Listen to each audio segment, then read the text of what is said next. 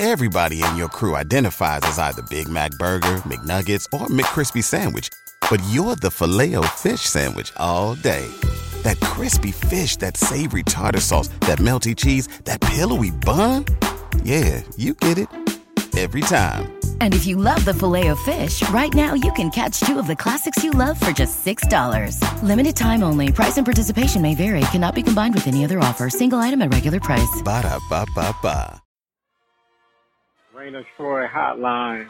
Alicia, Michael, what's going on? We know you have takes. We have takes. I'm actually surprised that your rant line, rave line, whatever, isn't completely full. Why can't we just win a game? Can I blame Michael Castillo for this? Can I blame Bob Connolly for this? Could I put on a zebra shirt and just go out there? Scratch, claw, up against the wall. Can't explain it what I'm feeling right now, guys. I can't believe it. Let's open up that race line.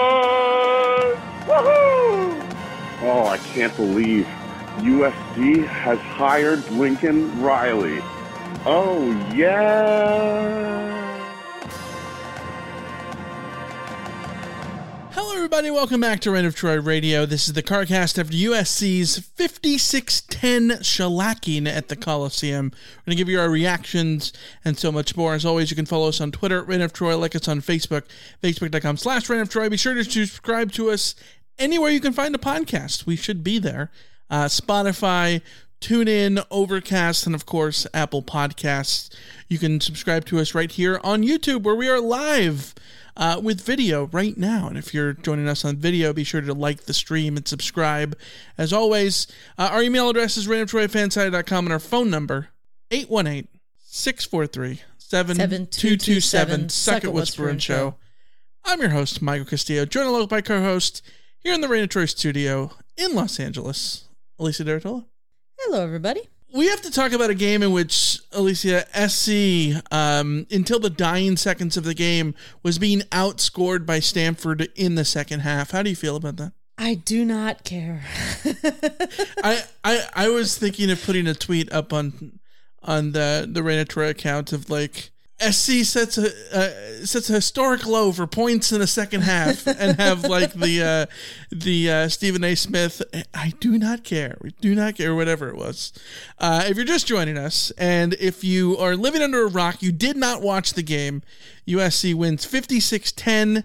Uh, a game in which SC led 49 to three and half, uh, which according to Elias tied USC's record for points and a half dating all the way back to the 1930s against Montana. Um, I I looked up when the, the, the most recent time that SC had scored 49 and a po- points and a half. The only thing I could find, uh, and maybe we'll get more clarity on this in any, sort of any sort of half, uh, is when the SC um, uh, Sports and Information Department puts out their their post game notes. Uh, but according to my findings, it's most likely that SC has not scored 49 points and a half, which they did tonight, since the infamous 1974 comeback game against Notre Dame, where they famously scored 49 points in the second half of that game. As he did tonight, 49 in the first half, uh, and just dominated all three phases of the game. Uh, Stanford could do nothing in the first half. They did score a field goal, but really nothing. And SC, everything SC did turned into points. Um, an incredible first half display. Your thoughts? Yeah, I, that uh, that first half might have been the most dominant display I have seen from a USC team ever. I mean, certainly because it a- was in all phases, right? Like, yeah, in a i I think in a in a Pac-12 game, certainly. Mhm. Um, it was all it was all phases. The offense looked unstoppable. The only stop in the first half, if my memory serves me correctly, was, was the the USC special. was the USC special that was entirely on Caleb Williams for not just well picking up that first down with his legs. Second second down play was a little um, pass underneath to Mario Williams, Where he cuts who- back. He cuts back and loses two yards. Yeah, yeah. Sets up third and three instead of a third and one, which probably is a run up the middle or something. But Yeah. even still, that's being extremely, That's extremely nitpicky. nitpicky. Yes. I mean it was it, offensively it was as dominant a display as I have seen from USC. It is as dominant a display as I have seen from any college football team that I've watched in a long time in a Yes. in a in a conference game. Mhm. Um, defensively, that was you could not ask for more from the defense. I, I thought the defense in the first half live was was going you know stride for stride with the USC uh, with the USC offense in terms of making plays and looking miles ahead of the opposition on special teams. They're dumb and punt to Zachariah Branch, and uh, we all saw how how that went. Um, USC genuinely made Stanford look like a high school team. Like there was a there was a certain point where I sat there and was like, this doesn't this actually doesn't feel fair. Like this isn't a fair fight. This is a this is like playing having IMG Academy play Bishop Sycamore. Like it, it was it was that level of these two teams are not on the same level. And it, and it's not that I thought that Stanford was very good going into this game. I I watched the tape from them playing Hawaii and I did not come away impressed. I I I, I didn't think that Stanford was going to cause USC too many problems. Um, but I spent most of the day, you know, my, my day job is to cover college football on a national level. Mhm. And I spent most of the day watching teams like Austin Peay push Tennessee to the the, the brink. Uh, I watched Clemson be like in a dogfight with Charleston Southern at halftime. Um, watched, you know, Oregon right, leading leading up to the game, like watched Oregon struggle with a Texas Tech team that just lost to Wyoming last week, and um, you know, just all of these teams that were ranked playing cannon fodder opponent and not not doing away with them quickly, sort of having trouble with them. So I went into the game thinking like, well, it's Pac-12 after dark. Mm-hmm. It's Stanford. You know, Stanford has done that to USC in the past. Like Stanford beat USC as a 40 point under, underdog once. I was there. I saw it live. Like, you know, it happens. Um, so it felt like, okay, maybe something is going to happen here. And then that got put away very quickly. very very quickly um sc scores on the first drive uh really easy drive um marching down the field and then stanford's third offensive play is the the interception uh um ashton daniels is under pressure from bear alexander uh it's picked off by max williams he near, nearly goes the entire distance uh, and takes it back for a pick six, but he, he gets stopped. I think there was a penalty afterwards uh, on SC, but they had to score a couple minutes later. But it, I I saw a message from from David on on YouTube that said if I had to compare this game to anything, I would say 2005 against Arkansas. Feels like SC could have scored 200 in that game. I think that's an apt comparison. Uh, that was a game SC won 70 to 17, and if I remember right, uh, in the first quarter alone, SC scored 28 points on like a minute and 20 of possession. Um, that was a play just dominated by huge plays, right? Huge breakneck plays. I, I think Reggie had a couple of really long runs in that first half. And this was a game that was very similar. Um, except I almost think it was more impressive because outside of the Zach Branch punt return and outside of the 75 yard touchdown pass to Brenden Rice, everything else was a drive.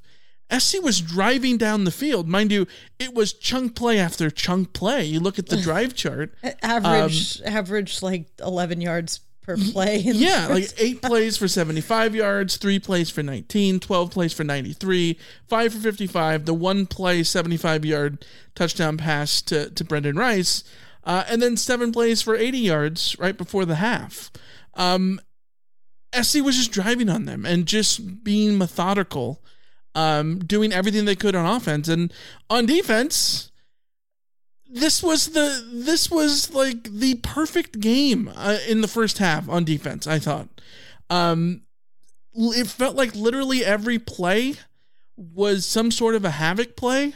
Um, if if Solomon Byrd or Bear Alexander wasn't breaking into the backfield uh, and creating, um, you know, pressure uh, and and creating havoc that way than it was a, a pass breakup by Max Williams or Calen Bullock, or it was uh, you know the the two turnovers in the first half too. Like SC was just creating so much havoc defensively.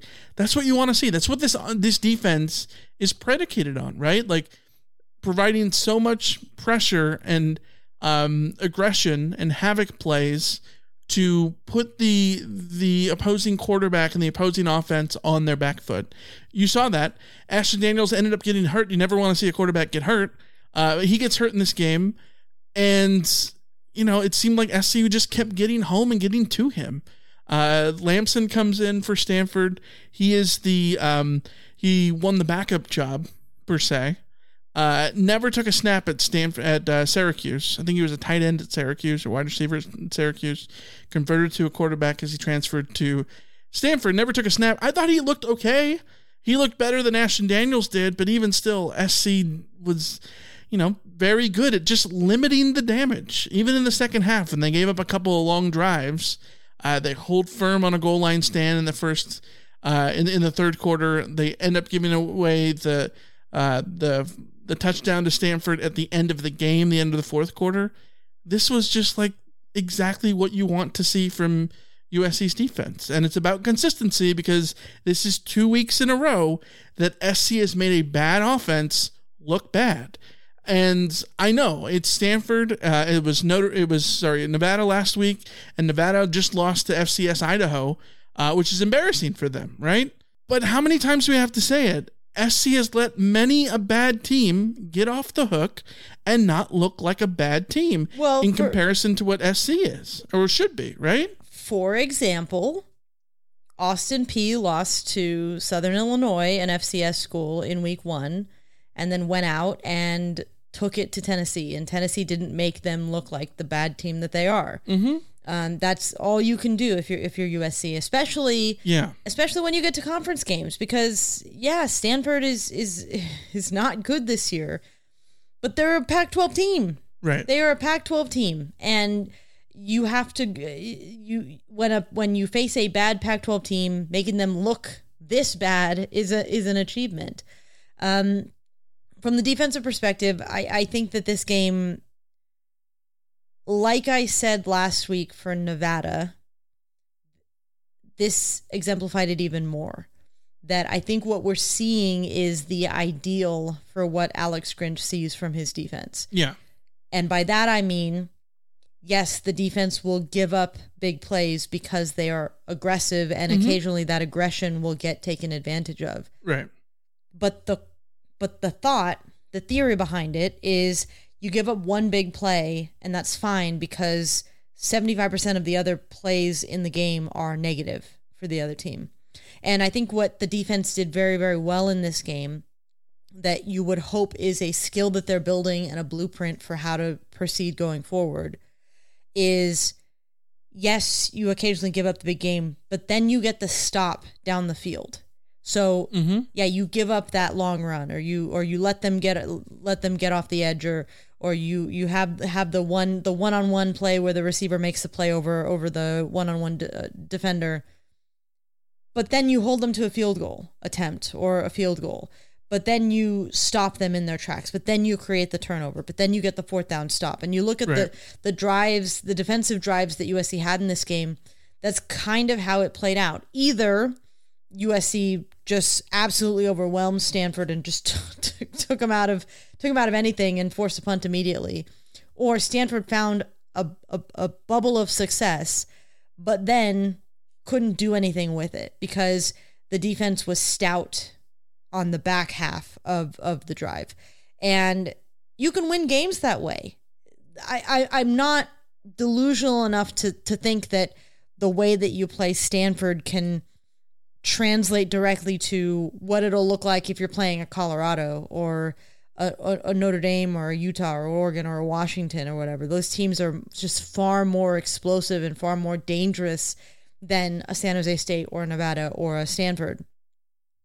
But the idea is that you're building to something, you're building the philosophy, and you're starting to see it sort of get executed in in in, in ideal circumstances, which Mm-hmm. the thing that was frustrating about the San Jose State game was in ideal circumstances, the defense wasn't following through on that sort of theoretical ideal where this is your this is this is your prime prime opportunity to show exactly what it'll look like if if you do the job properly. And and that's what they did against Stanford. And I I think it's very encouraging from that perspective that you're starting to have things go right in this kind of a game which gives you an opportunity to build when you play ASU when you play Colorado to to to move forward as a defense especially when you have the performance that you get in this game from guys like Bear Alexander who mm-hmm. are extraordinarily disruptive in the trenches. Yeah.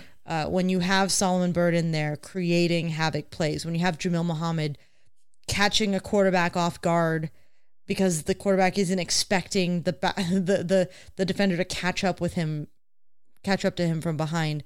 Um, those players stepping up and making those plays is what you hope the foundation of this defense will be going forward. You hope that they can continue to translate those plays uh, when the better opposition comes down the line. But like, you don't get to choose when the opposition is going to be in front of you. You only get to play the, the guys that are in front of you. So you might as well go out and make Stanford look like they're a high school football team. Uh, if you're joining us live, thank you as always. Join us live here on YouTube. Be sure to uh, like the stream and subscribe. Uh, it helps grow the show, of course.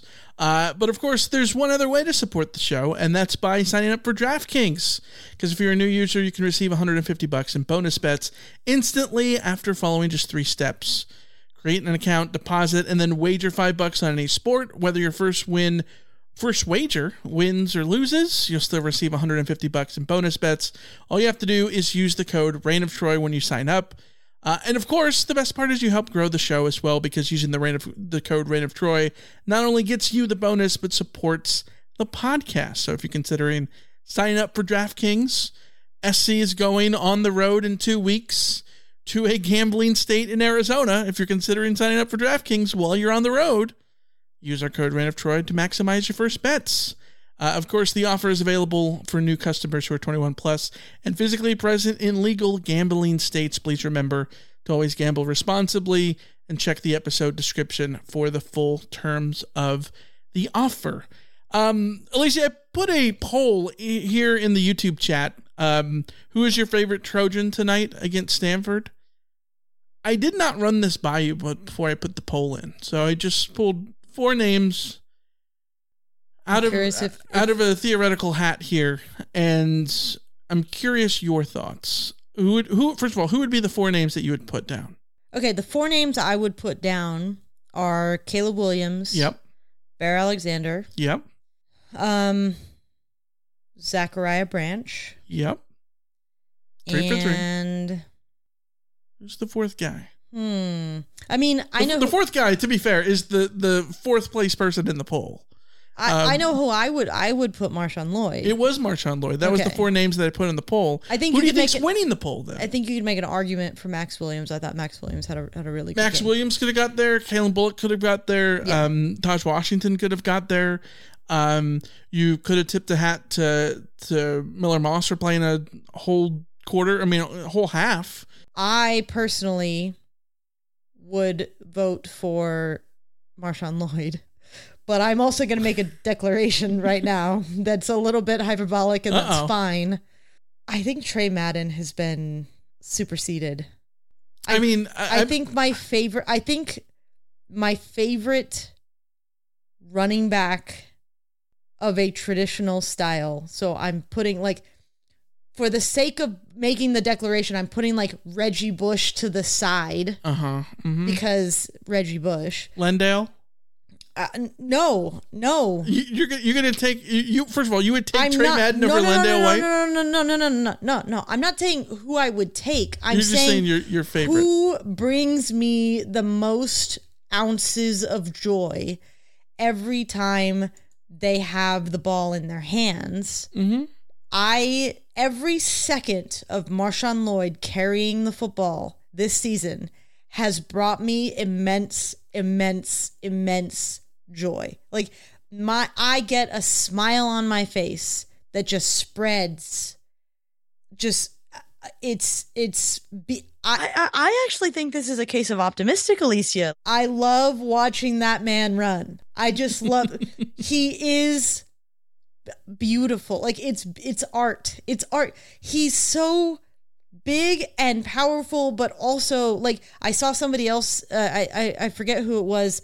Um, might have been Ryan Kartje on Twitter going like Marshawn Lloyd like like a, like he's like a bullet shot out of a gun, and I'm like that's been my thought too. Like Marshawn Lloyd looks like he's got a jetpack on his back, but not in the way that just like oh that dude's like Zachariah Branch is fast, Mm-hmm. but he's not like pro- like projectile like cannonball if you try to get in front of me like Zachariah Branch is going to weave through you like Sure. Marshawn Lloyd is just going to drive right through you and and But he he's got some dipsy do. he's got some dip that's the thing I love I love love love love love watching Marshawn Lloyd carry the football like it is beyond like I- I'm obsessed with watching Marshawn Lloyd carry the football.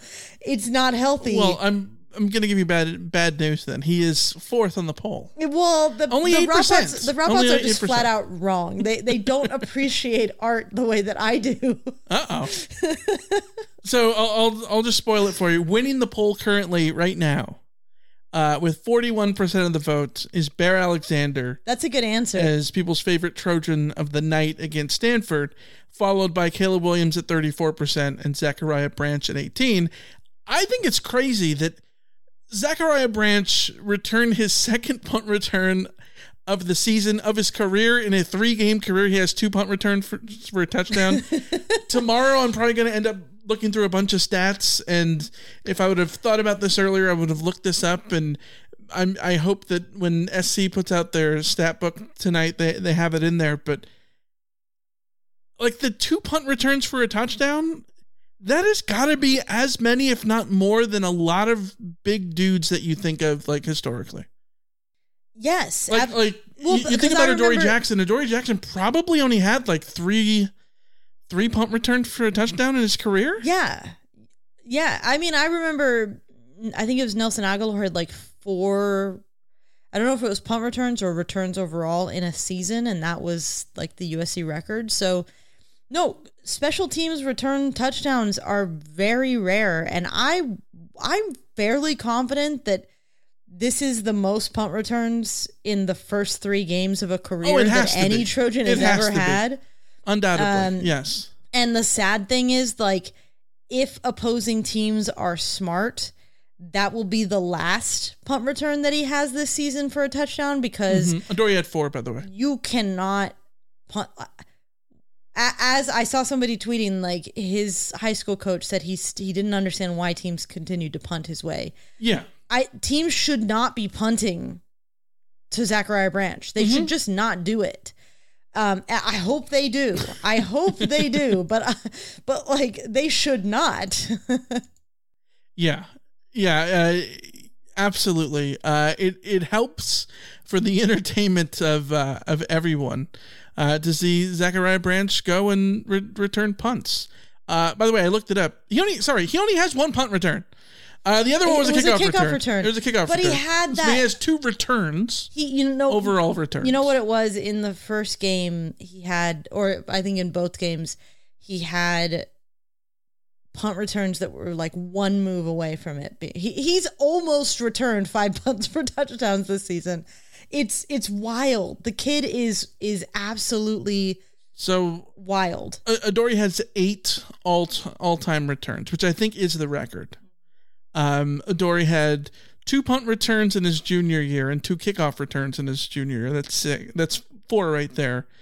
Uh, in his sophomore year, he had two punt returns but no kickoff returns, and in his freshman year, he had two kickoff returns but no punt returns.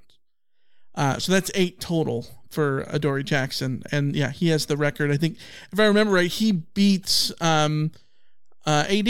AD had the record before him. So uh, Zachariah Branch off to a uh, an incredible pace uh, Yeah. to go.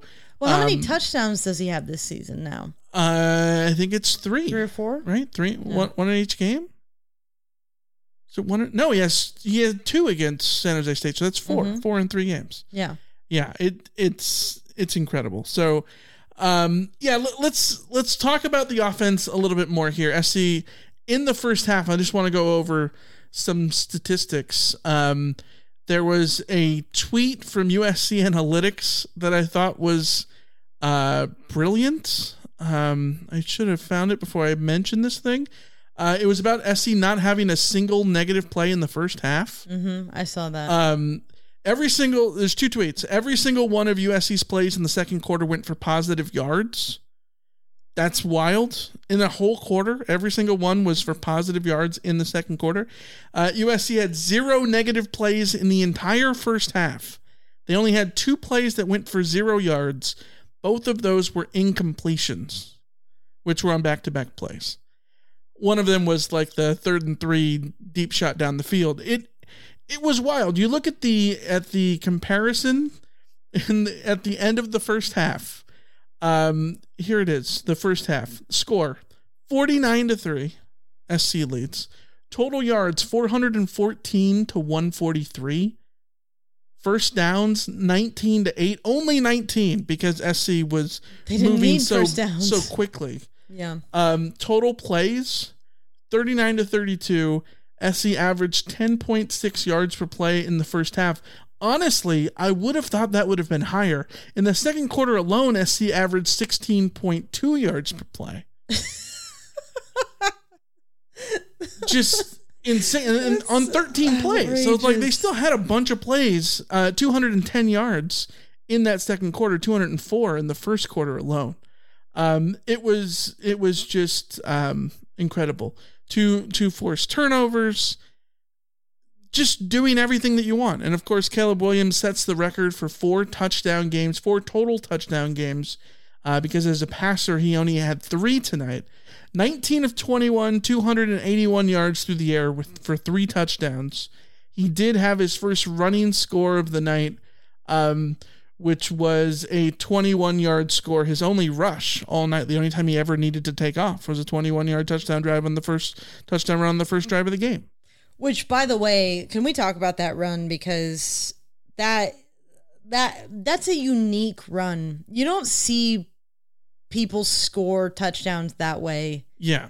Not as quarterback. very often. Certainly not as a quarterback, but the way he the way he's able to to to take off and run in the first place is is obviously a skill that he has. But Mhm. then he gets downfield and he just is so willing to s- slow up. It's like he took a page out of Zachariah Branch's book. The the the kickoff return that Zachariah Branch had. The thing that was so incredible about it was that he s- deliberately slows up and just sort of like waits to let his his blockers set him up to then take off and, and speed away.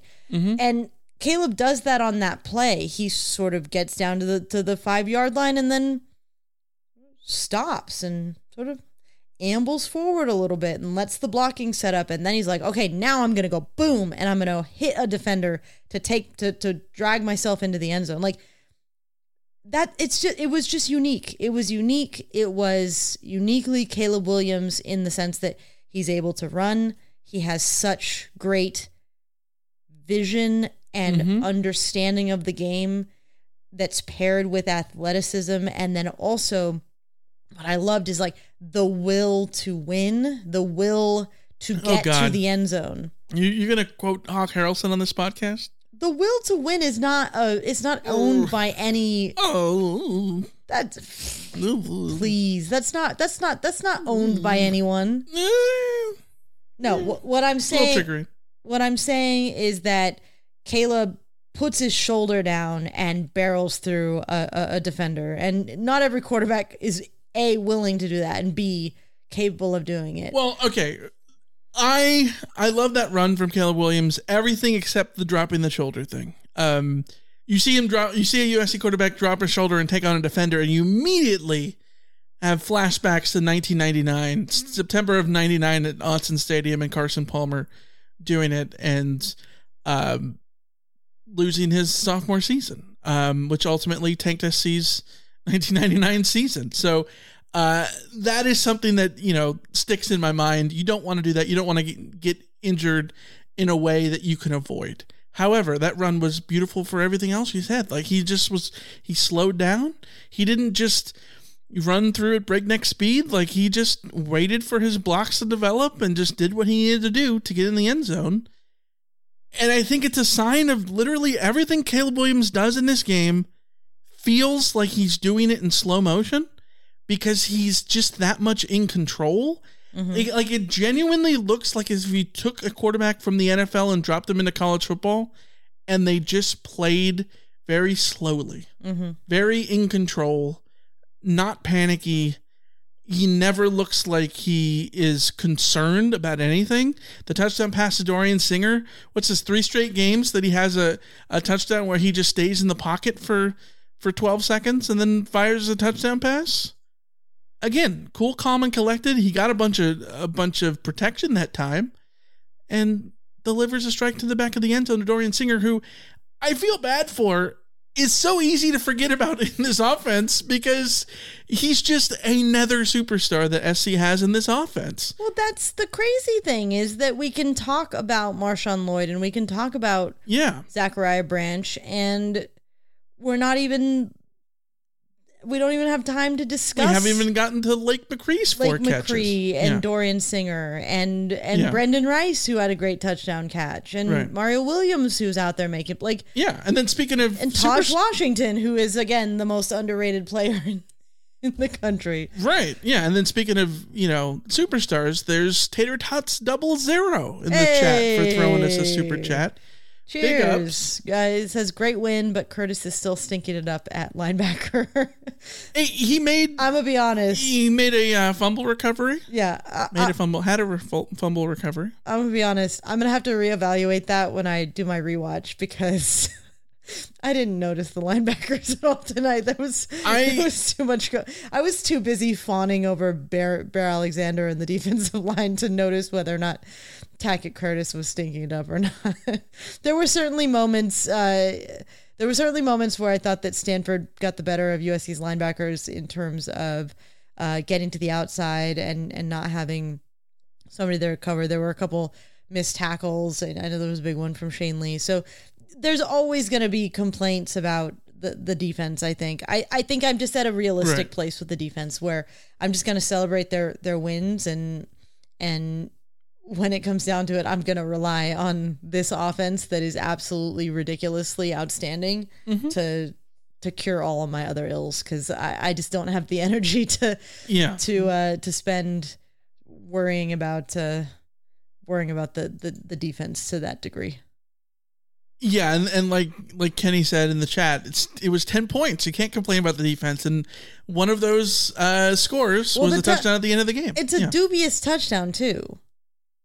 Like I don't- I don't they care. they were they were- I, I, no, I don't care. But Lincoln Riley cared, and I think that was very very telling. Well, I think that it, you want to. I, I get it. Yeah. I, I yes. Who cares really if they score? But I think there's something to the defense as a rallying point of saying no. We're going to get the. It's not a shutout, but you keep them out of the end zone, right? That's basically sort of like kind of a shutout. Mhm. Um, it's uh, there needs to be a word for this. What's the word for this? Why is there not a word for uh, For a keeping no somebody out of the end game? zone? It's too many words. Yeah. Um, um, but yeah, so I think you want to, you know, you want to defend your defense's honor by like challenging and all that kind of stuff, even Yeah. though it looks kind of corny, challenging to play at the end of the game. Yeah. So I get it. I get it. Um, didn't go in SC's favor, but who cares? You gave up a touchdown. You uh, in garbage time. It's you. You look at the uh, the points per drive over on BCF Toys tomorrow, and it's going to be zero in in that game. So Yeah. um, that's the important part because garbage drives are eliminated from that. So Yeah, and and like and like we were saying, like it, it just felt like a it felt like the defense was out there with a little bit of with a little bit of intensity and a little bit of, Yeah. of swagger in this. that's game. what you want to see. Hundred what you want to see. Yeah, absolutely. I, I, I think that uh, I I think that there is certainly time to nitpick the defense. There's certainly uh, I am certainly not But convinced by Alex Grinch yet, even.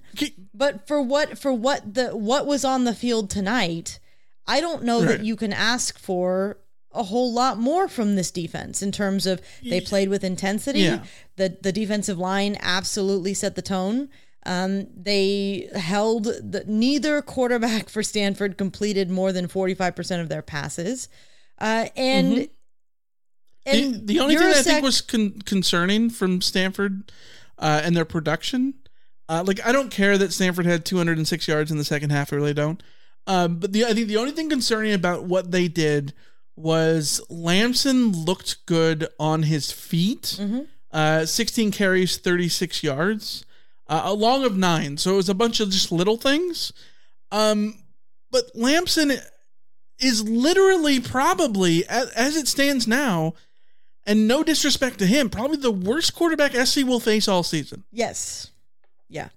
so if he was able to you know find a couple of running lanes and he had you know a couple of them called back but if he was able to have a couple of running lanes what does that mean for sanders and penix and nix and rising and uh, Moore and all those guys that you're going to Yeah. face later on in the season um, but this is the defense that you just wanted to see stops from. They got a million stops in this game. They Yeah. got they they wrecked havoc.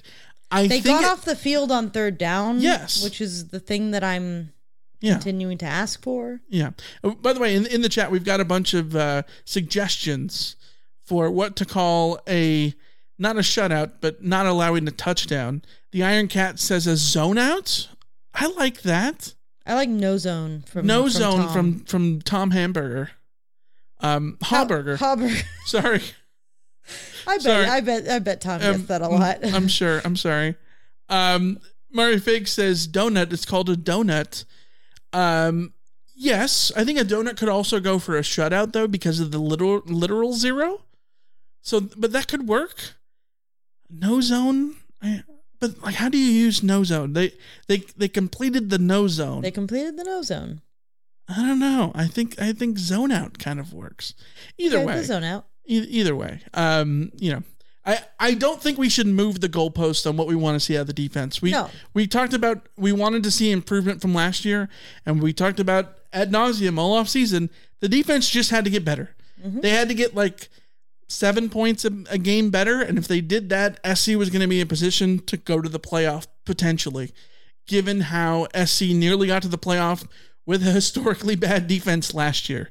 This defense, as it stands, even though they've beaten up on bad teams the last two weeks, they look more than seven to five to seven points better. Per Well, the game. big- the- and and the so thing- why are we going to sit here and like you know uh hem and haw about like one play in the fourth quarter? You know what I mean? The the big thing for me just continues to be from from a personnel eye test. Like yes, there are gaps, schematic issues that I have.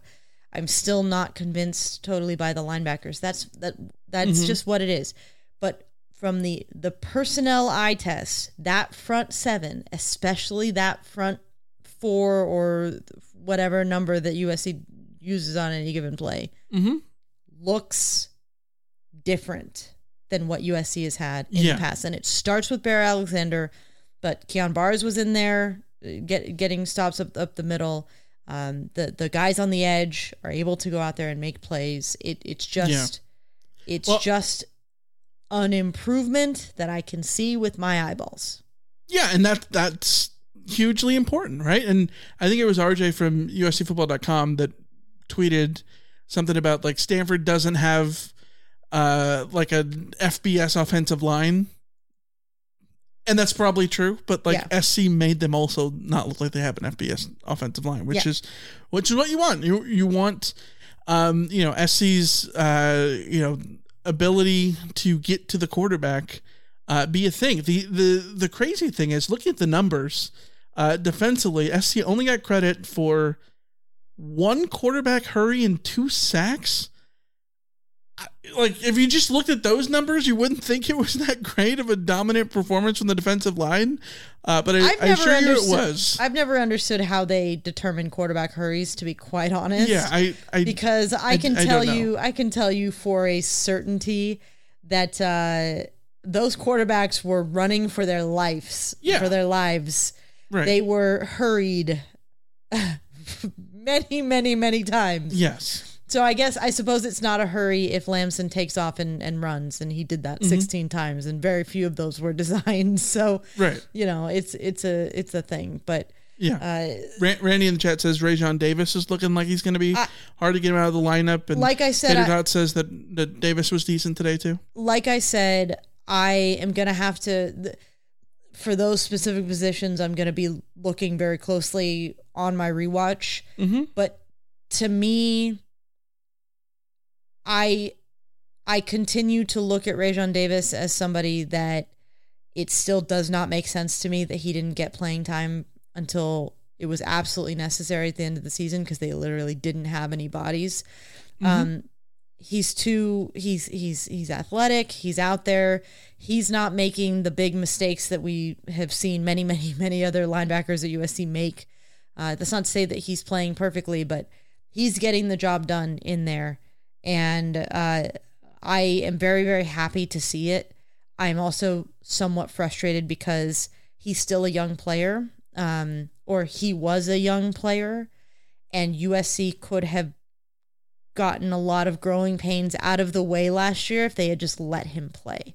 And Yeah. now I think that we're at the start of this season and it feels like, okay, Raesjon's out there making plays, still some growing pains, but like if USC had just given him the chance, like he could, that we would have been beyond the growing pains by now and he would just be, he would just be the starter and it wouldn't even be a question. But that's sort of a, that's going back to last season and, and, and, and it's sort of water under the bridge, I suppose.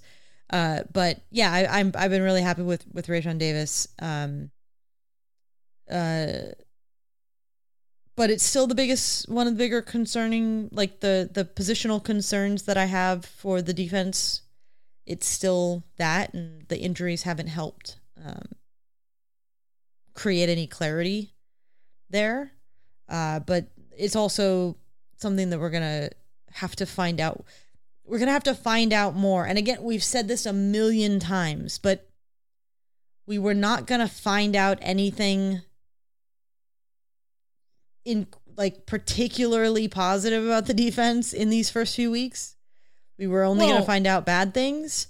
And I think what we've ended up at is we're definitely not finding out as many bad things as I feared initially i- Yeah. with after that first performance. Well, we, we had said that the, the defense wasn't going to be confirmed to be better, but they could be confirmed to have not improved. Mhm. Um, and I, I, I think that yes, uh, in terms of the idea that you need them to face a very good offense to really truly have confirmation, I think that's true. Um, but I just go back to like it. It is a step forward that they are making bad teams look bad because we, we just haven't seen that. I know I sound like a broken record at this point saying that, but like that is the first step. That is not the ultimate step, surely not. Yeah. Um, but that is the first step, and so you just have to keep going good. Uh, and uh, Kenny says no touchdowns into the end. It's just insanely good. After the uh, San Jose State game, this is huge. Exactly, exactly. Yeah. Uh, we're gonna take a quick break uh, and come back and talk more about uh, USC's win over Stanford. I want to get to some post game quotes, uh, walk through Twitter a little bit and what the uh, reporters are saying about the post game press conference. Uh, and then take all of the questions that we've got here live on YouTube. There's a bunch of questions. Uh, be sure to pop your questions in the chat. Uh, it uh, it helps us out. You can put the word question in front, and uh, we can go ahead and mark those and then get to them. So, uh, yeah, we'll be right back. Alicia, you know the only good thing about football season being over? There's literally nothing good about the football season being over. It's just an endless wait until the fall. See, that's where you're wrong. It's tournament season. The best way to take your mind off the endless wait. That is true. I may not want to watch the men play, but the USC women are pretty awesome. Exactly, but it's not just SC. There's high stake basketball moments all over the country. But you know what? They get even better with prize picks. So you're saying the only thing better than watching Juju Watkins is taking the more on Juju Watkins. Bingo! You can now turn your hoops knowledge and love of Juju Watkins into serious cash. Because you can now win up to 100 times your money on prize picks with as little as four correct picks. Turn 10 bucks into a thousand bucks with college basketball, NBA, and NHL entries. Best of all, Prize Picks lets you get on the action on more than 30 states across the country, including Texas, Georgia, and California. That sounds pretty good to me. Yeah, download the app today. And use the code Reign of Troy for a first deposit match up to $100. That's the Prize Picks app with the code Reign of Troy for the first deposit match of up to $100. Pick more. Pick less. It's that easy. And we're back. Um, all right, Alicia, let's get to the um, post game press conference. USC head coach Lincoln Riley talking to the media. Uh, first of all, he was he was dis- uh, this is from Shotgun Spratling. USC head coach Lincoln Riley was pretty dismissive of a question about his defense giving up 209 rushing yards. Uh, as uh, Stanford had 93 rushing in the in the first half on nine carries. Thoughts there? Do you care? Um, no, because again, I'm I'm going with uh, number one. I think Filkins is is a is a is a guy who can be explosive, and I'm not surprised that he had mm-hmm. an explosive play. So long at 59. And EJ Smith is is a guy who can be explosive, and, and I'm not surprised that he had a 29 yard play. Yeah. This the, the rushing stuff. Let's see. It's it's uh, you do the math for me. 59 plus 29 plus 20. 98. That that's ha- on three on three carries. That's half Yeah. of the of the uh, rushing gains. It, it comes back to Yeah. the reality of this defense is That's they're- what they are. They're gonna give up an explosive rushing play here or Right. there. That's going to happen. Is it okay? Like That, that's the odds you're playing by being so aggressive. Yes. Right? Now, would I prefer for USC to be have a Georgia level defense where we don't have to excuse the occasional 59 yard rushing play? Absolutely. Yes, I want to be there, but I'm also realistic. USC's not there. They're eh, th- this this defense ain't it. It- eh, Yeah. it- they're not they're not going to be that. So don't like I, I'm not going to sit here and say like, oh no, it's unacceptable that uh, the occasional big rushing play is going to happen. Like, no, I'm realistic. The occasional big rushing play will happen. The important thing that I saw in this game was that big rushing play happened. USC had guys able to cover it to stop it from turning into a touchdown. And then they went ahead and made the stops that stopped it from being a touchdown on the drive. Like that's that's what I need from this defense. I, I told you um at some point, like for for USC defense coming in this year with the offense that's on the other that, that's that's available to them on the other side, I will take field goals on every single drive. Yeah. I will give up Yeah. a field goal on Well, every single drive and be odds are extremely happy about it. That's you can- perfectly fine. Because if you pair this with the offense, SC's probably scoring more than that on offense. Yes. Yeah. So- even, even against the better teams. Yeah. Yeah. Now, now USC's defense still needs to prove that they can do what they did with Stanford here, where they give Right. up that big play and then they get the stop anyways. Mhm. That they can do that against a Colorado or a Notre Dame or a Utah. All those things they need to prove it, Right. but they haven't played those teams yet, and they're not going to play those teams yet. And I don't Yeah. have any other control about it, so that's fine. Um, Yeah. you know, Yeah, we, we, we will see. SC gets ASU on the road in two weeks, followed by Colorado, and on also on the road. Uh, off week, next bye week next week, followed by two straight road games. So we'll see what SC looks like uh, in white jerseys and how they fare that way. Um, Shotgun also tweets uh, USC head coach Lincoln Riley on developing a killer instinct. Quote: A team has to have a killer instinct to reach its potential. I I agree. yes, Yeah, agreement all around. Yes, but and that's that is what that's another hurdle that the defense has to pass for me, which is something that we've talked about in the past about how I can live with USC winning a game 45 to 40 so long as the defense gets the stop in the fourth quarter that Mhm. allows them to win that game. Right. And they didn't get that stop against Utah last year in Salt Lake City, and they didn't get that stop against Tulane in the Cotton Bowl. and they didn't get that stop in the Pac-12 title game. So those are things that that had to be fixed, and that's what I want to see from the defense this this year. Yeah. That was not a scenario that we had to encounter tonight, thankfully. So the jury is still going to be out on that. Right. Yeah, 100%. Uh, Shotgun's next tweet uh, USC head coach Lincoln Riley says he was disappointed in the second offensive line group. He added, quote, the score is irrelevant. That's why we challenged that last touchdown. Uh, we don't want to give to give anybody uh, an inch. The score meaning uh, being irrelevant, meaning the I think the the the score of the game, not the score meaning the touchdown. but yeah, the score of the game. I I'm I'm glad we got to this quote because I, or this tweet in general because I think that this is a topic that um that I think you sort of have to you have to address. The second half is disappointing from a USC perspective. I know we talked in, we talked earlier that it, I I don't care. It doesn't really matter. That's that's very true. mm-hmm. At the same time, like you want your backups. How did Oregon end up scoring 80 points on Portland State? Because their Right. second and third string guys went out and scored touchdowns. Yeah. And I want to see USC's second and third string guys go out and score touchdowns because I think they're capable and talented enough to do that. Mm-hmm. And the question is, why couldn't they do that?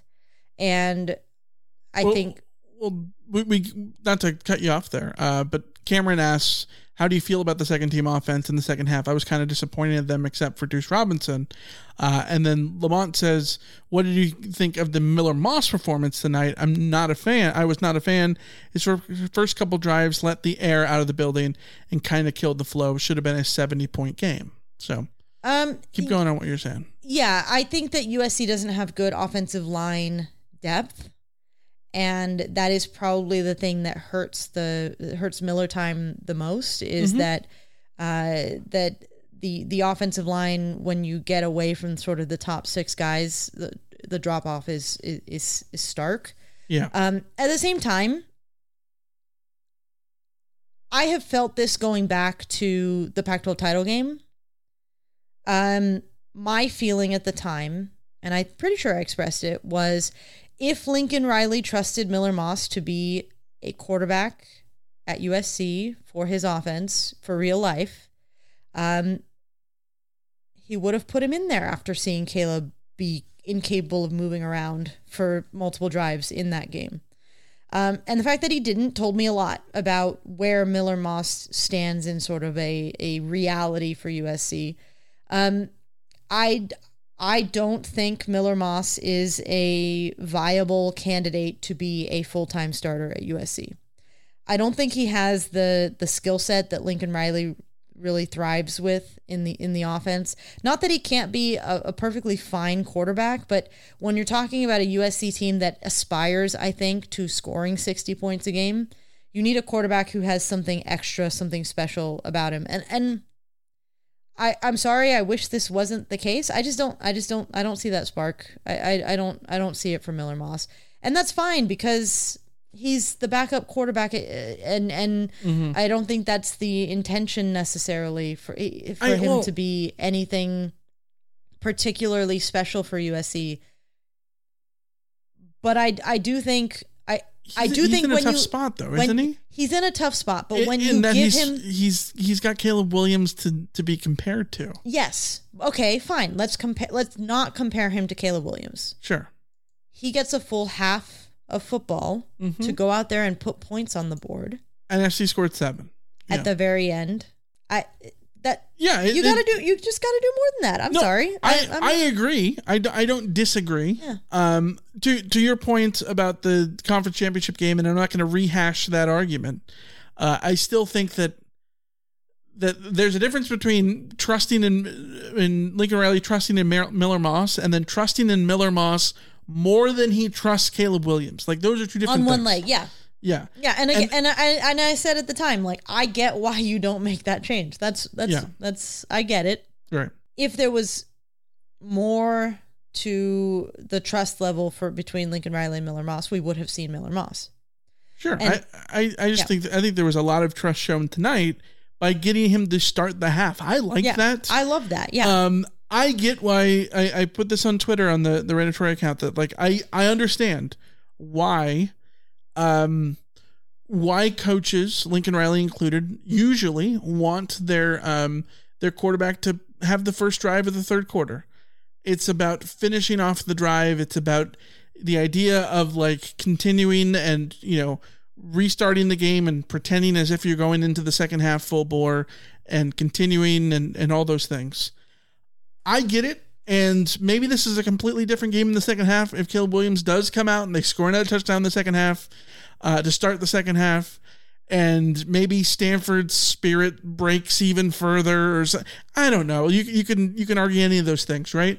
Um, but I do think that there's a lot of merit that you can get out of going to to Miller Moss at halftime and saying, "Hey, this is your game. This is go start the second half as if you are starting the the, the game."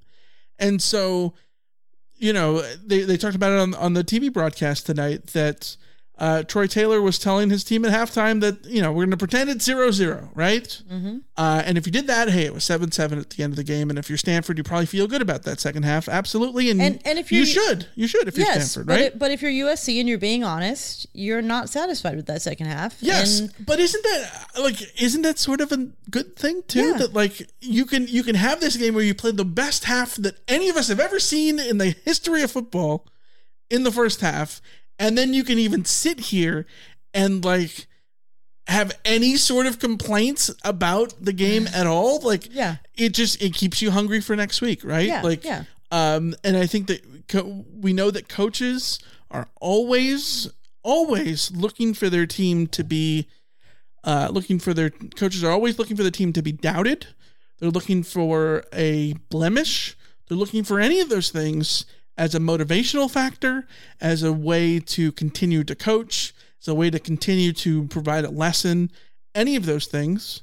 Those things are here in the second half, even though SC played a perfect first half. So and, and I'm and I want to be totally fair to Miller Moss too. His development has been stunted by USC's inability to have more games like Oh, this. yeah, absolutely. Like he didn't get to come in at the end of games last year when Right. USC had when USC was pulling away from opponents because USC wasn't pulling away from the from opponents because the defense wasn't letting them do it. And the year before, he certainly wasn't given that opportunity because USC was couldn't even beat opponents. So I like I'm not I I I, I want to be fair to Miller Moss, and I think that the best thing about all of this is that USC is in a position where they can start the second half with the backup quarterback out Mm-hmm. there with all of the backups on both sides of the ball getting reps. Yeah. And those reps in the end are going to help the further development of both sides of the ball in the future. Raesjon Davis is another good example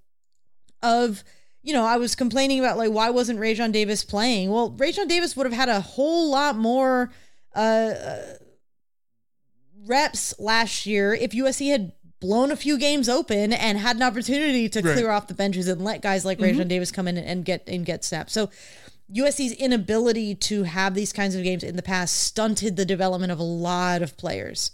And it's nice now that USC is doing this so that the future development of players is, is, is taken I, care of. I, I will say, um, and maybe rewatching this game will change my opinion of this, but I have a hard time putting all of the blame on this on the second half having one score in it, uh, a score that literally came in the dying seconds of the of the game, of putting it all on the on the quarterback. Oh no, I'm not putting it. on. I mean, I I, I know you're not, but the, I'm the just- I'm offensive just saying. line I'm- was not as I'm- good for Miller Moss as it so. was for Caleb. And Caleb Williams is Yeah. also able to to deal with a an offensive line breakdown more dynamically than uh, than Miller Moss as well, which is part of the skill set. Yeah.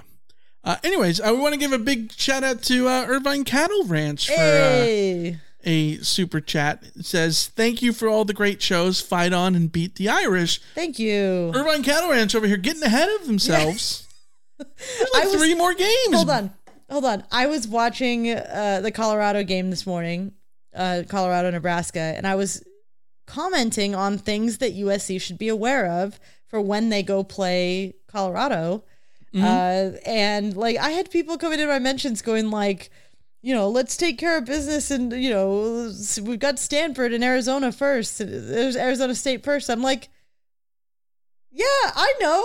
You're you're not the coaching staff. like I'm aware. like it's okay if we're if if you're, You're- excited. You're, you're not suiting up. no, it's okay if we're looking ahead to teams like Colorado and Notre Right. Dame. That's that that's Well- as a fan, you're perfectly fine to be looking ahead to those things. Half half the mentions today uh, for most of the day has been. I don't know. You worried about the Colorado game? What do you think about the Colorado game? Uh, the Colorado game's looking a lot different, isn't it? Like, yeah. So ha- half the mentions are that. So Yeah. obviously, Yeah. uh, that is going to be something that uh, ends up getting mentioned. Uh, David in the chat. Uh, so did USC cover? Yes.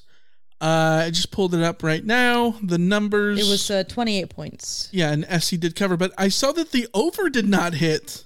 Which can you imagine at halftime? You you would have thought for sure the over you were yeah, money. the over was 69 and a half points.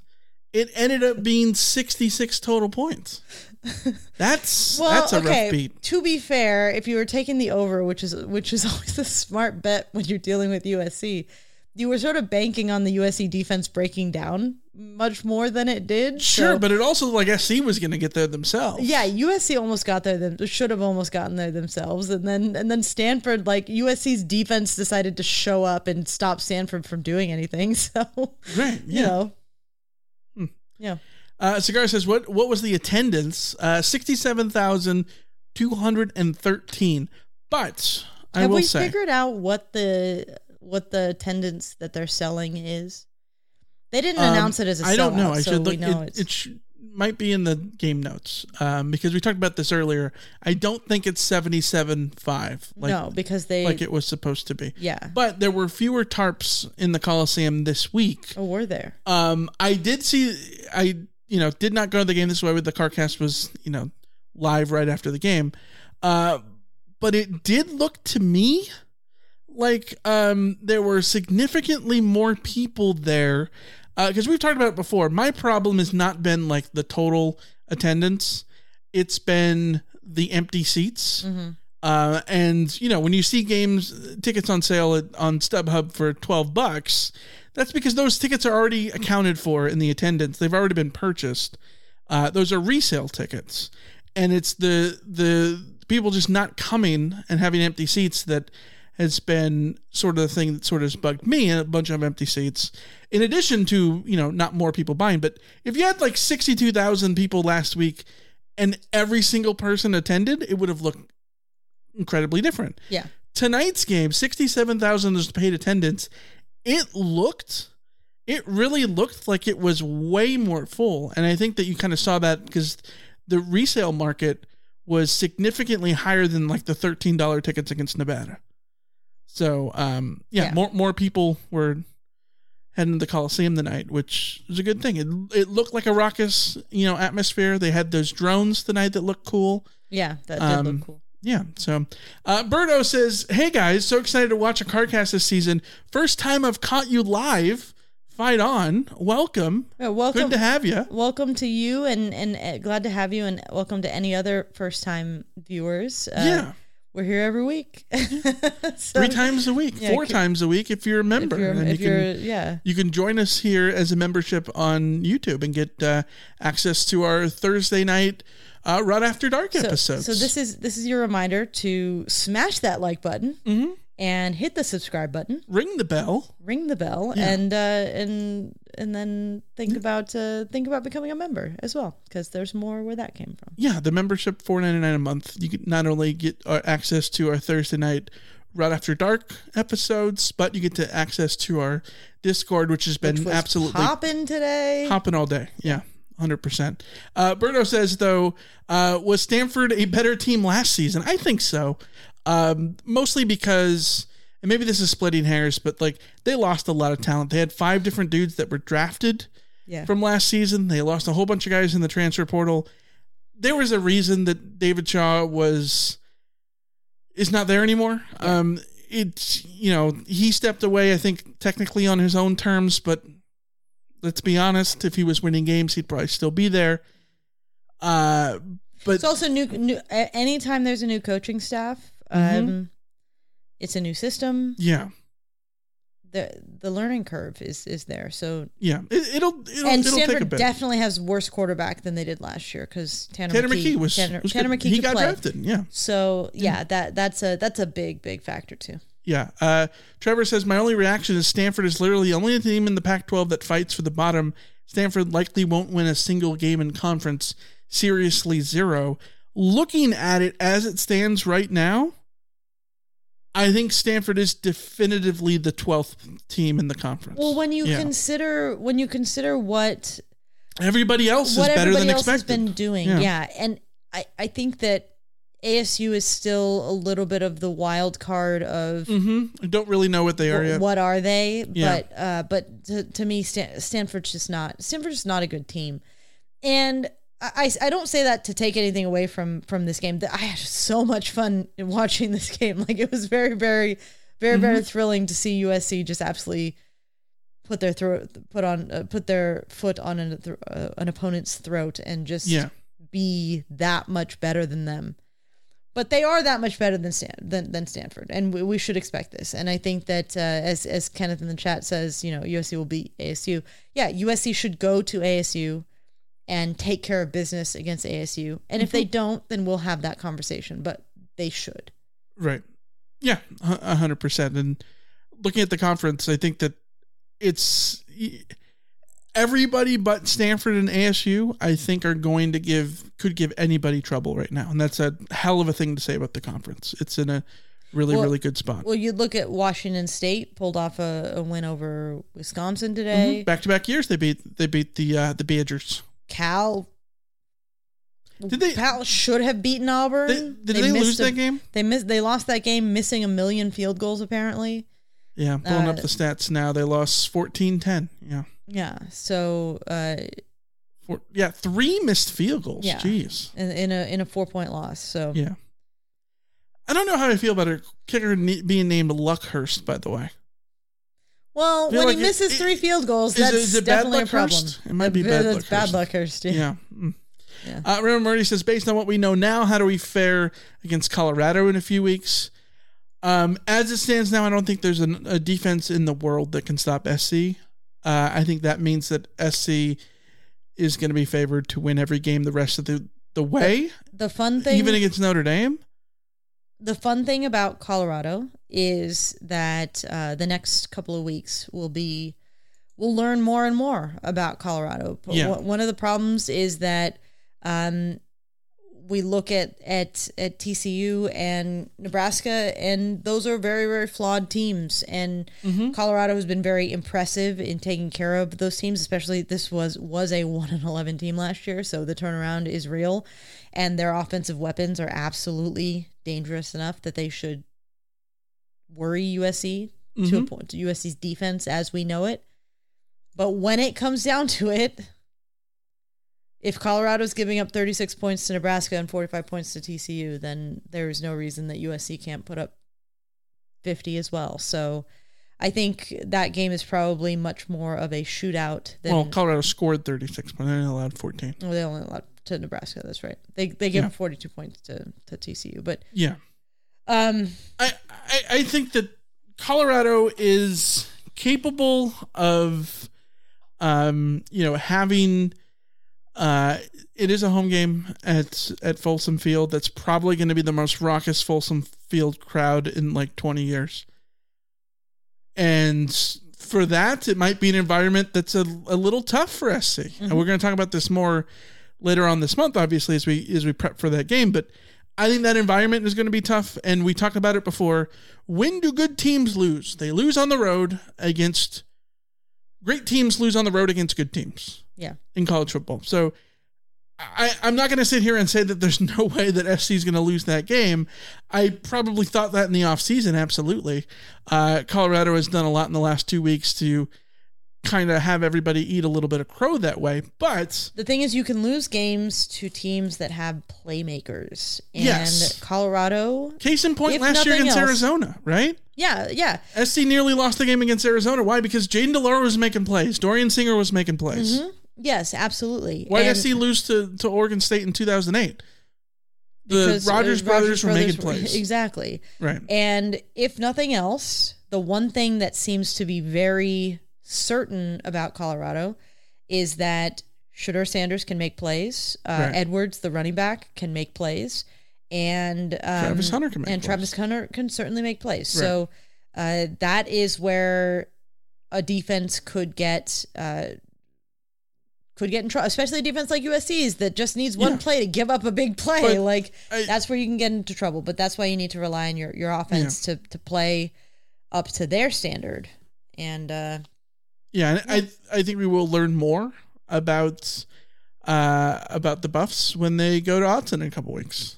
well, we're gonna know a little bit more about them when they play Colorado State next year. It's a next week. It's a the game day game. Mm-hmm. Uh, and then yes, they're gonna go to Autzen. We're gonna see them play against Bo Nix and and the Oregon offense. Right. And we're going to get to actually what's really going to be intriguing about this game is we're going to get to see them go against the Oregon offense, which is a very, very good Pac 12 offense. Not as good as USC's, in my opinion, but very good.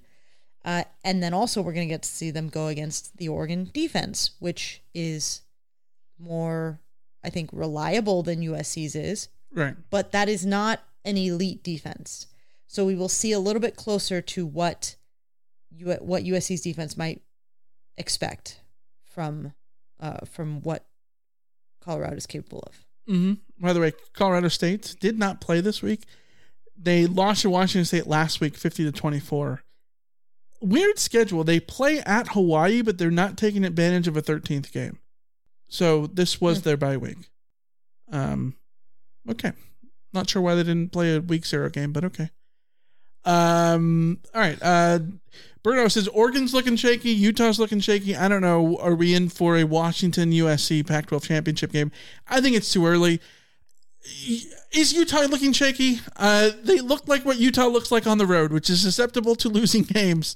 Um, You- but they, but until they look like that at home, I, I don't think you can you can count Utah out. Utah, this is how Utah looks, especially early in the year and on the road. And without Like, Cam they- again, they've been too good for too many years to to doubt them. Cam Rising is an exceptional Pac-12 quarterback. Right. Cam Rising, when healthy, deserves to be talked about in the conversation Mhm. with Michael Penix and Bo Nix and Caleb Williams as the best quarterbacks in the Pac 12. Yeah. He might not be the pro prospect that Michael Penix is, but he is a gamer and a half. Mm-hmm. And they are a different team when he's playing. Until he is on the field for Utah, I am not judging what Utah does, especially on the road Yeah. which we we know when they're away from home they are a much diminished team Mm-hmm. for utah if you are utah right now all you care about is do you get the w because until caleb williams comes back until cam rising comes back Right. nothing matters except for scraping by and then when rising is back uh, leading that team then we'll see what utah's ceiling is Yeah. Uh, by the way, we got a message from Josh. Says Oregon struggled big time today. I don't think Oregon's. I, I yeah, Oregon nearly lost against Texas Tech, but Yeah. I go back to w- w- great college football teams or good, whatever words you want to use. Lose on the road against decent teams, and Texas Tech was a decent, pretty decent team last year. I think that's a that's a tough environment for them to be uh, in. And Texas Tech, you know, bouncing after bouncing back after a weird road game that they had lost to Wyoming at seven thousand feet of elevation, which is weird, right? Like, yeah but this is why college football is weird yes, college football is weird, And this is Um, why you also don't like be wary of judging like, oh, this team did this to this team. And Yeah, like- it's like, well, yeah, Texas Tech lost to Wyoming. Wyoming plays at seven thousand feet Yeah. elevation. Like it's Texas Tech is not a good enough team to Right. overcome the weirdness of playing at you know at elevation. Um, but the but I will admit it was a weird game. It was a I I'm not sure why Mm-hmm. Oregon wasn't able to pull away. And I wish I had been able to watch that game more closely, Mhm. but it was on at the same time as We'll- Alabama, we'll watch the Texas. replay at some and point. I was working. So, Yeah. you know, I, I would like to to get a little bit of a a better understanding of like exactly why that game was as close as it was. yeah, because looking at it, it doesn't make any sense to me. no, because Oregon was Texas getting Tech turnovers. turning the ball over. Yeah, and Bo Oregon never turned it over. Yeah, Like, I, I, I it just I didn't watch it, It's so. a weird. It, it was a weird game, but like I said at the start, it was a weird weekend. There weren't very Right. many upsets in college football this weekend, but there were weird games that didn't make sense. That good teams were having trouble with bad teams, and it was like, what is going on? right. So yeah. Yeah, and uh, so SC's in a spot where next week will be a bye bye week, of course, that we mentioned. Uh, Lamont says, "I'm not a fan of the bye week, especially when the defense is starting to roll. What do you think?" Uh, and then there was a uh, comment in the chat from Matthew who says, "To be fair, preseason, I thought this was a terrible week for a bye week, also." So. Yeah, I think the, the tough part about this upcoming bye week for SCs is that it's followed by nine straight games. I don't think like the the problem with it being with the this bye week is that the the next bye week is Thanksgiving week after you play your 12 regular season games which splits the season into 3 games and 9 games rather than splitting into like 3 5 and 4 or something like that, right? if if I if I were in charge, Mhm. I would take the Arizona game on October seventh, and I would move that up to this week, and have USC play this coming week, then Arizona State, then Colorado, then by, then Notre Dame. Mhm. Obviously, That's easier if- said than done. That's if I were capable of doing that. First of all, you know whose fault this is? It's it's John McKay's fault.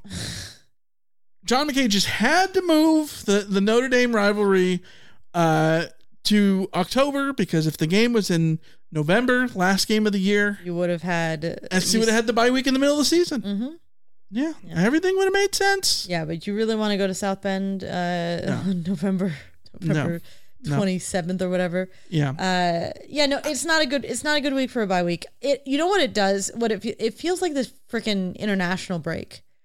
In in in Yes. soccer, where it's like you Yeah. just started the season, you've done like three games of the season, Yeah. you're ramped up, and then suddenly So- like, some of us need our teams to take a week off. well, yeah, some Yeah. some of us. Yeah, I'm looking at you. Um, but on the other hand, more time to get the linebackers healthy, I guess, Mhm. is is yeah, that's a good one. More more time to get. Hopefully, SC can get Mason Cobb back. Mhm. Um, I think that's going to be a plus potentially. Maybe these next couple weeks if you get Mason Cobb back, uh, with the idea that the defense is starting to to gel, and I I don't know that the pause that the bye week affects the defense a little too much. Yeah, you want to keep the the momentum going, but I think you can. I think you can keep that going and sort of practice, and also, um, you know, gear up for the for the road game. If anything, I think the the problem is the bye week followed by two straight road games. Um, I almost wish that SC was playing a road game next week, followed by a bye week, followed by a road game, Mhm. rather than having off bye bye. So no, sorry, Bye. bye road road. road, road. Yeah. Yeah, like that's a weird dynamic.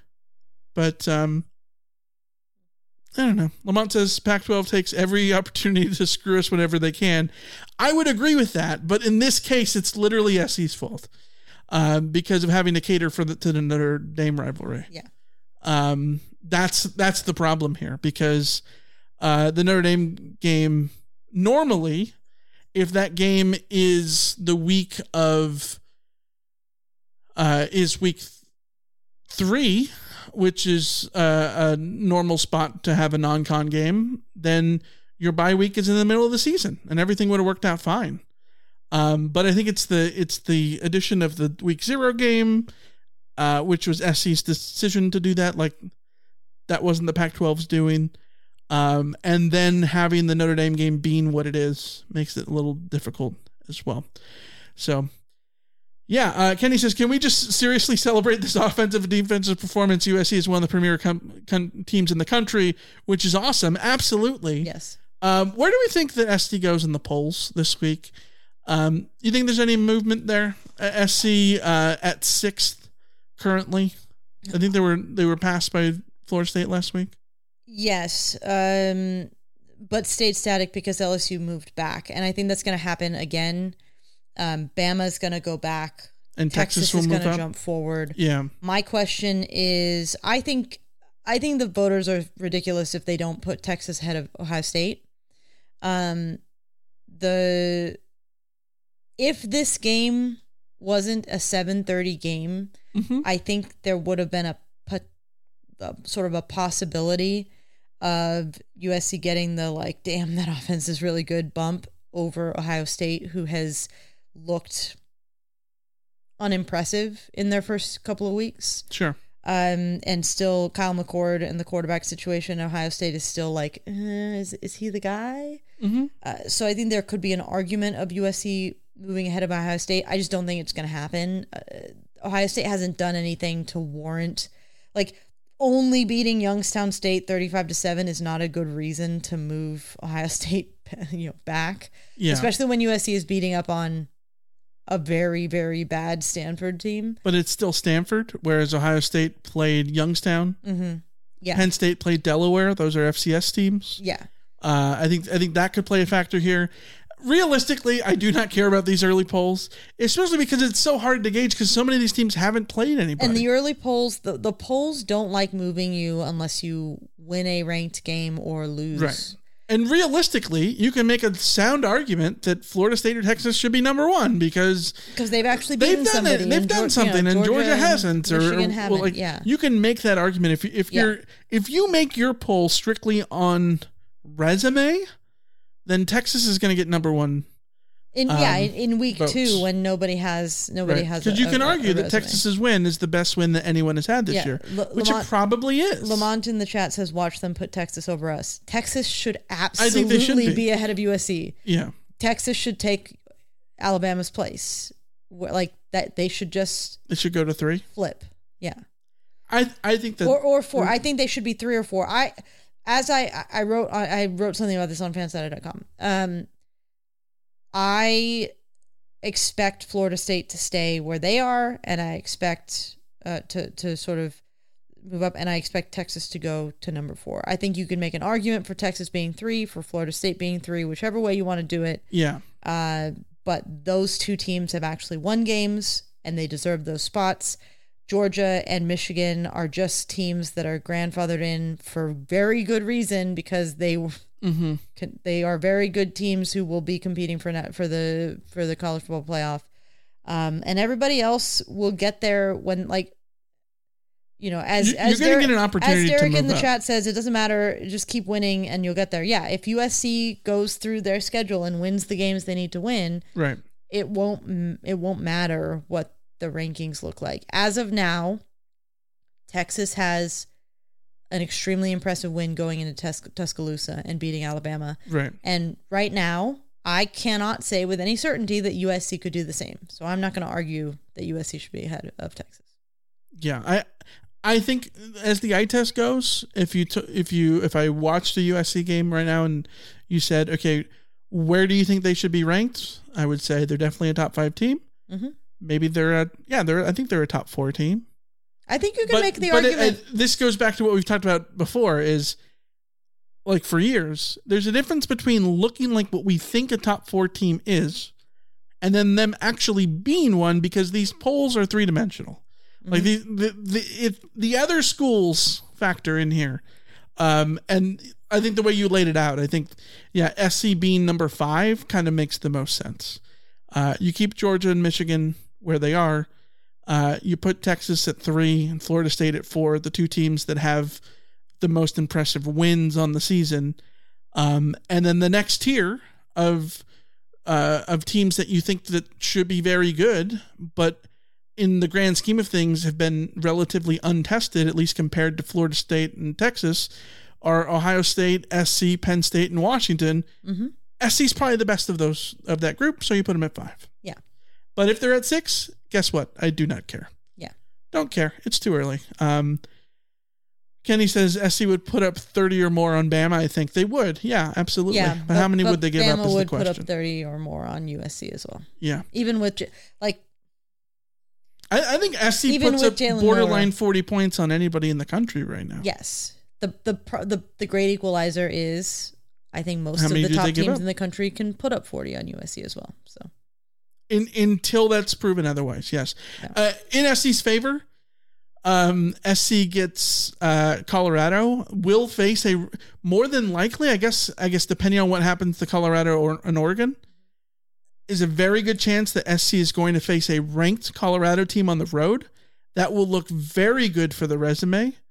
Even if What they- Colorado ends up being bad, like e- even if the, this first two weeks is a fluke, there's a very good chance that they are clinging to a rank spot uh, when Low-key- SC faces them, which would be good for the resume. Low key, what would be potentially potentially good for for USC would be Colorado beating Oregon, and then USC playing a now very highly ranked Colorado team, beating them, and then Oregon goes ahead and beats Washington a couple weeks later. And then uh, by the time that USC plays Oregon, Oregon is back up to being highly ranked. but this this is sort of what I imagine the the Pac-12. Um, Everyone's going to probably the- end up the- beating. It's going to be like a round robin of Right. Oregon's going to beat Washington, Washington's going to beat Utah, Utah's going to beat USC, USC's going to beat uh you know beat Oregon and and sort of go all. It's going to be a merry-go-round. So Yeah. SC's got too many big games on the schedule uh, later on in the year uh, for them not to get their opportunities to uh, to move up. So absolutely, uh, that will those opportunities will be there. Uh, Jason in the chat says, "How re- responsible is coaching for playing your back to backup quarterback playing to your backup quarterback's strengths? You've got to play to their strengths." Um, yeah, but you also got to run your offense as Sure. you sort of intend to run your offense. So Yeah, I, I think when you when you look at you know what SC was doing with with Miller Moss in the game, yeah, they they weren't necessarily expecting him to be Caleb Williams out there, but I think that you want to be able to run the ball effectively, um, and running the ball effectively in the second half was something that SC sort of struggled to do, uh, which they were able to do pretty well in the first half. In the second half, SC ran the ball. Where is it? Uh, Eleven times for forty-seven yards.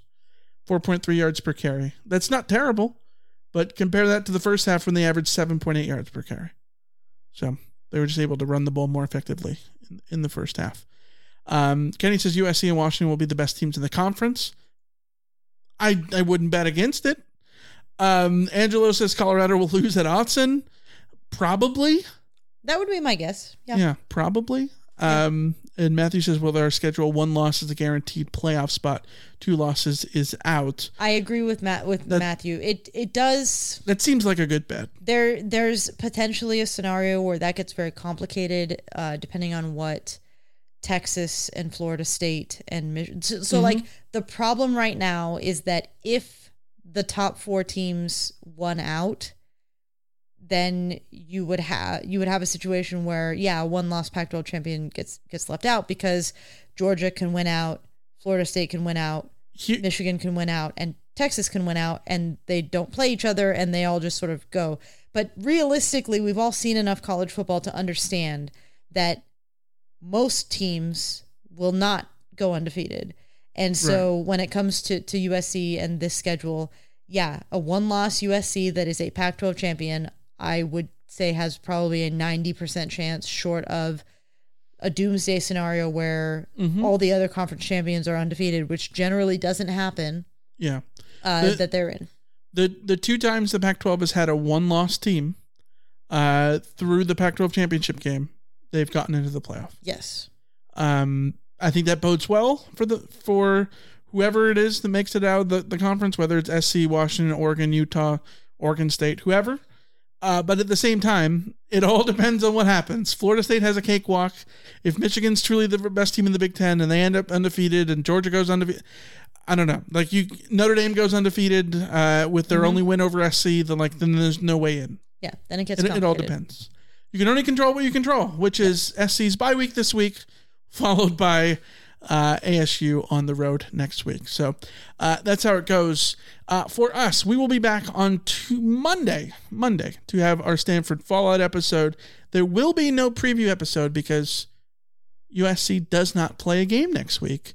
Uh, so we will be previewing nobody on Wednesday. But on Thursday, we will have a Rot After Dark Thursday night, 9 p.m. for our members only. Now is the best time for you guys to join us. Uh, if you're watching here on YouTube, if you're on a computer, that's the easiest way to join.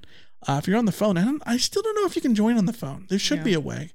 Uh, but you can go in there, uh, hit the little join button that's underneath us somewhere over here, and for $4.99 a month, you get to join the Rot Squad, which allows you access to all of our bonus episodes, uh, which usually happens on Thursday nights for Rot After Dark.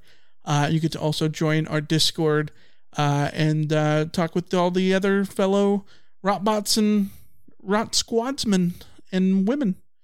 And uh, that doesn't that doesn't roll. What squatters? Rot Squad Rot members. Rot there we go. Rot Squad go. members, yes. Yeah.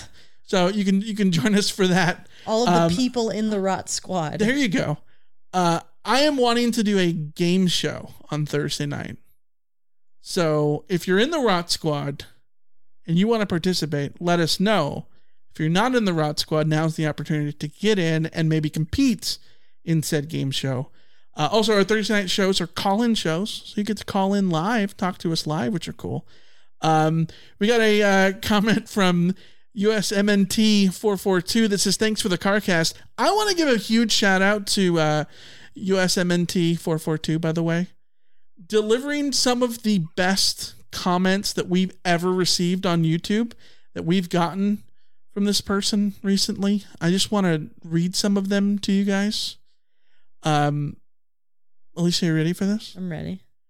Um, one day ago, I live for the Michael food takes in the episodes. I have no idea how he's made it this far being this picky, but more power to him. What a nice thing to say. That is a nice thing to say. How about this one from eight hours ago? I nearly spat my drink when Michael said cheddar and broccoli for a backup flavor Hot Pocket. I totally did not expect anything green to be his preference. Are you kidding You're, me? you're Like, a broccoli boy. I'm a big broccoli boy. Huge broccoli boy. That's me. That's me. So, all right. I, I think that's going to wrap up the the the CarCast. As always, uh, give us a call on the Rave line, which is wide open. Uh, you know, everybody calls in for the rant lines, but the Rave lines don't always. It's not always not always ringing off the hook. Which means now is your opportunity. 818 643 7227 uh, for you to call in uh, to the Rave line, have your say about USC's big win tonight. And um, yeah, and then we'll be back Monday night, 5 p.m. live here on YouTube. Uh, any any thoughts as our uh, I, as our special co-host has I- realized that it's time to get a WALK? Yeah, I think our special co-host is saying that, uh, hey, usually you take me out an hour ago. What's what's what's happening? It's going to be great when the, the special co-host um, soils the studio someday. I I honestly, I've worried about it. I I've I've I've thought I've thought, oh my gosh, she's gonna do it, and we're just gonna be on here and just. Mm. Mm-mm-mm. nope, nope, nope, nope, nope, nope, nope, nope, nope, nope, nope. Yeah. yeah. So, all right. Uh, thanks everybody for tuning in. Uh, you guys are awesome. It's after midnight. We already have we had like 260 people here just a minute ago, which is awesome. So, uh, we appreciate you guys. We'll be back Monday. Uh, until then, uh, see you and go Jags. See ya. See ya.